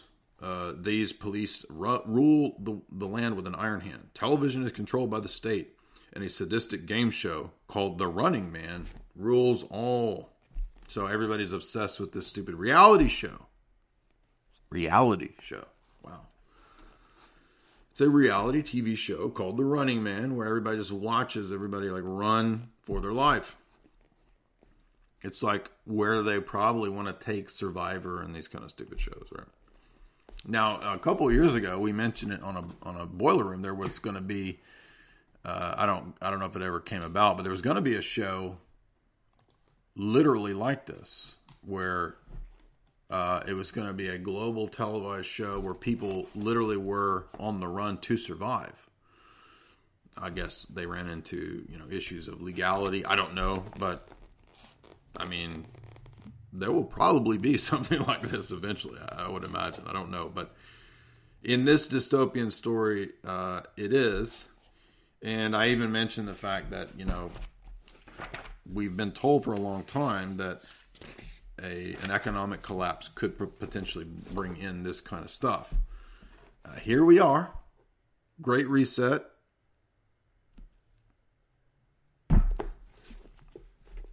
Now, is this to bring in the? I don't know. Maybe is it a preparatory thing for that? Maybe we will see. Um, but basically, the U.S. is divided up into FEMA regions. Uh, it is controlled by a technocratic elite using gladiatorial spectacle games to make everybody obsessed with this stupid uh, reality show, and nobody has any empathy for anyone else. The other thing that's weird is that uh, this is 1987. I think it's yeah, 87. Now you get back into the 80s. Nobody knew about the internet in the 80s. Okay, it was in a few movies, but Arnold gets on the infonet and he orders plane tickets and he uses a keyboard and a, and a monitor to order his plane tickets on the infonet. It even says infonet. That is pretty wild. In 1987, a reality show. Hmm. Now, it turns out that the stars of the reality show become kind of like gladiators, and they win the lottery, right? If, if you if you get picked, it's winning the lottery, but actually you're just on the run, and you're you, basically you're not going to survive because the game is rigged. That's the other thing we learned is that the game is rigged, and the corporation that runs this big, you know, media empire that's beaming all this stuff out is uh, not going to let you win. And there's some interesting um, posters in the background at the the uh, studios. Uh, if you paid attention, uh, there's one called the Hate Boat, sub the Love Boat. There's one called Climbing for Dollars. There's one called Pain American Style. Right. So these are Takeoff on Love Boat, Takeoff on Love American Style. Uh, I like Climbing for Dollars. That that one's fun. Right. Uh, Celebrity Zillions. That's what it makes me think of. But I would like to watch the show Climbing for Dollars. Anyway, as you can imagine, uh, Arnold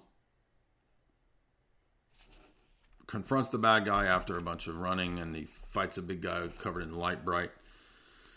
Call, uh, they all have these sort of gladiatorial characters that people are into, like oh, you know, the, the he's the opera singer, I think is what he is, because he he sings opera before he kills you with a chainsaw.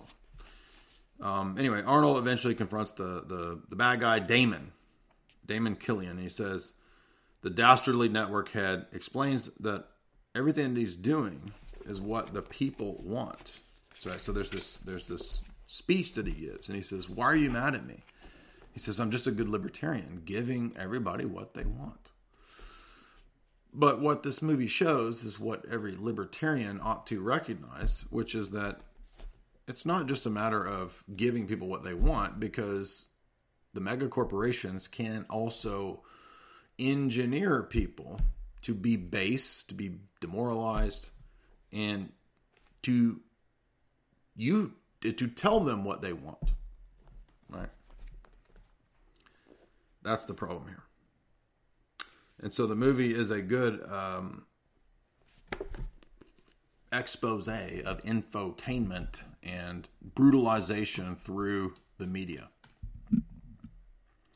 I mean infotainment in the bad way, right? I mean we're doing infotainment right here, right? But we're doing it in a healthy way, hopefully.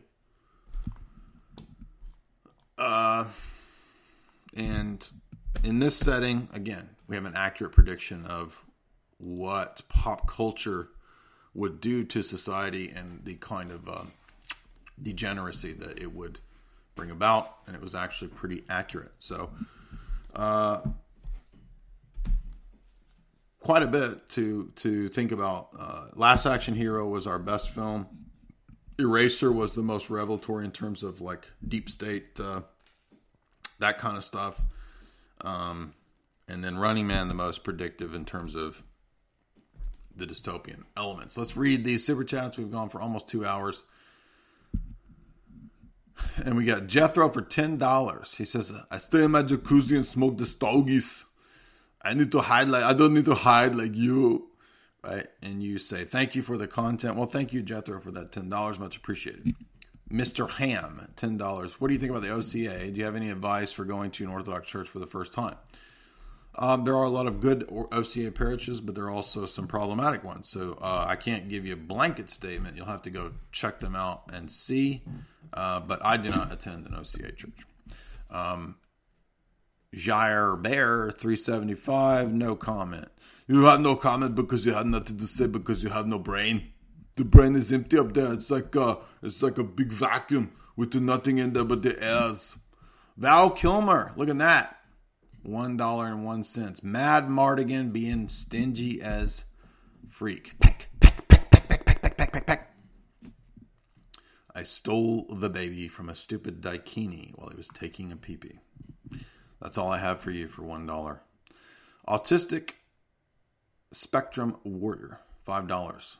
When science can weld Neil Badonkadonk Tyson into Arnold's stomach and Gil Bates on his shoulders, humanity will be liberated from the bonds of superstition. Yes, that's now we're talking. Now we're talking real transhumanism. That's what I want to see. I want to see everybody welded together into a big John Carpenter style blob. Then we'll be free. Real Cooter Brown, $5. I just dropped in to send a super chat. Well, that's why we want you to drop in. Thank you so much for supporting the work, Cooter Brown. Looking forward to catching this one on the stream. Well, if you listen to it, which is fine, you won't get to see all my gesticulations and what did the guy say at the beginning of the show? Losing his mind. Yes, you won't get to see me having a mental breakdown. Pravoslavi at one dollar and twenty seven cents. Oh, we got another high roller. I found you because of a Russian philosophy linguistics streamer from UCLA. A Russian philosophy linguistic streamer from UCLA. That's that's definitely a unique character. I don't know who that is. Uh, I know one guy who knows Russian, Mark Hackard, but he is not from UCLA and he does not do live streams. One hour ago, he talked about you debating JF. Cool beans. He would like to argue with you about logic. Uh oh. Um, I guess. Uh, I don't know who this person is. You said he, he is nicknamed Uber, Uber Marginal. So he's not uber marginal, he's uber marginal. Uh? Is he the Russian version of Tim Allen? Uh? I don't like Tim Allen's jokes. I'm just making a joke. Tim Allen is not very funny, but uh, I don't know. Uber marginal can come to the Discord and he can debate there. David G for five dollars. I'm a fan. I learn a lot. Keep up the good fight was acting stupid earlier. Oh, I'm sorry. I guess I'll have to unban you then, David G. Because I can never tell, because I'm an autistic spectrum warrior, when people are being jerks, being D bags, and when they're being cool. So, uh, this is the Tristan strategy, right? You ban people so that they'll send a super chat to get unbanned. I'm just going to start banning everybody in the chat. Then everybody will send me a super chat and I will be able to pay my bills. So uh, I'll go back, David G, and I'll unban you. You were talking that smack, though. Talking that smack, boy. Ashley Christine, $5. Jay, I attended an Orthodox church Sunday for the first time, and I mentioned you to the priest. A guy overheard me and said that there was another guy who attends who is also a fan of your material. The priest knew who you were. Uh oh. Uh oh. well, that's cool. Uh, I hope, hopefully, it's not going to be uh, a bad report, right? Hopefully, the report, card, the review, hopefully, the Yelp review of me won't be bad and he won't say that I stank. Jay's got some stank on him. You're the guy with the stank. You got the stank of the stogie. There's a guy, there's a lot of stank on him, and he has the stank of the stogie. Everyone ought to have a cigar. So I tried it. Well, the rest is history. Still smoking stogies. Smoke the I love it. stogies. He introduced me to something really good. And I know now the next question. Knowing you, uh, Ah. the interviewer that you are, You got to dig deep. digging in deep all the Digging time. in deep all the time. Say now, You would what say now. What does your wife think about this? Let me ask you something. Let me ask you something. When When? my wife's father has introduced Me me to to stogies. what is she gonna say? What is she gonna say? She's not gonna say. She's not gonna say made nothing. Mistake because her father never makes a mistake. Her father never makes a mistake. So Her father, the papacy, is infallible. It is okay. I can smoke stogies around her. I can smoke stogies in my house. First of all, because her father introduced me to stogies, and second of all, because I'm a stud. Not like you. I'm ballsy. I don't take no shit from anyone. I smoke my stogie anywhere I want. I don't have to find a hideout place. Like you. there you go. I know everybody wanted that again. Ashley Christine for $2. The priest said that you bring a lot of people to the church. I'm a non denominational Christian, but that might change soon. Well, yes, we hope so. Uh, glad to hear it. I hope you had a good experience. And uh, maybe uh, if you've not seen the video that I did critiquing the evangelical sphere, I have a video called uh, Critique of Protestant uh, Protestantism and Evangelicalism. All right. We had a lot of fun. We've gone for about two hours. Uh, thank you, everybody. Uh, much appreciated on those super chats. It was fun. Um, always fun, right? Doing these goofy Arnolds. They never get old, and they they're much funnier than they were in the '90s. I didn't realize. Right. So uh, coming up soon. Again, I know I'm late on my uh, subscriber content. I apologize to you guys. trying to work on a book. Books are a tremendous amount of work because this isn't mm, like a free flowing movie book where I, you know, spout out my ideas on movies. This is a more philosophical text, and it's taking me forever. So I will have the uh, next subscribers talk up hopefully in the next couple days. That's my goal. But thank you for your patience, and you can support my work by subscribing at the link in the show description to the website. Uh, we don't know, you know, what's going to happen. Could disappear from internet platforms at any time. Uh, and uh, if you want to support me, you can also buy these books at my website in the shop. You get signed copies every day. People say, "Do you still have signed copies?" Always, brah. Always. You're supposed to be the one to buy the signed copies. Go shopping with the bears. You are. You are supposed to be the one to buy the Jay's books. You're supposed to be the one to buy the Jay's books.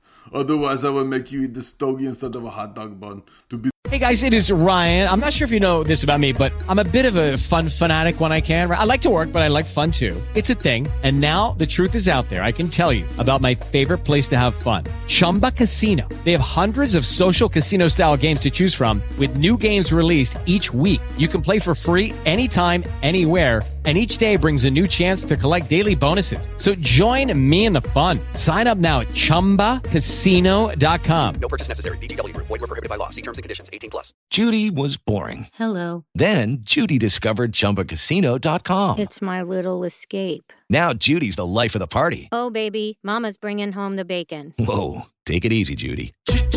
The Chumba life is for everybody. So go to ChumbaCasino.com and play over 100 casino-style games. Join today and play for free for your chance to redeem some serious prizes. ChumbaCasino.com.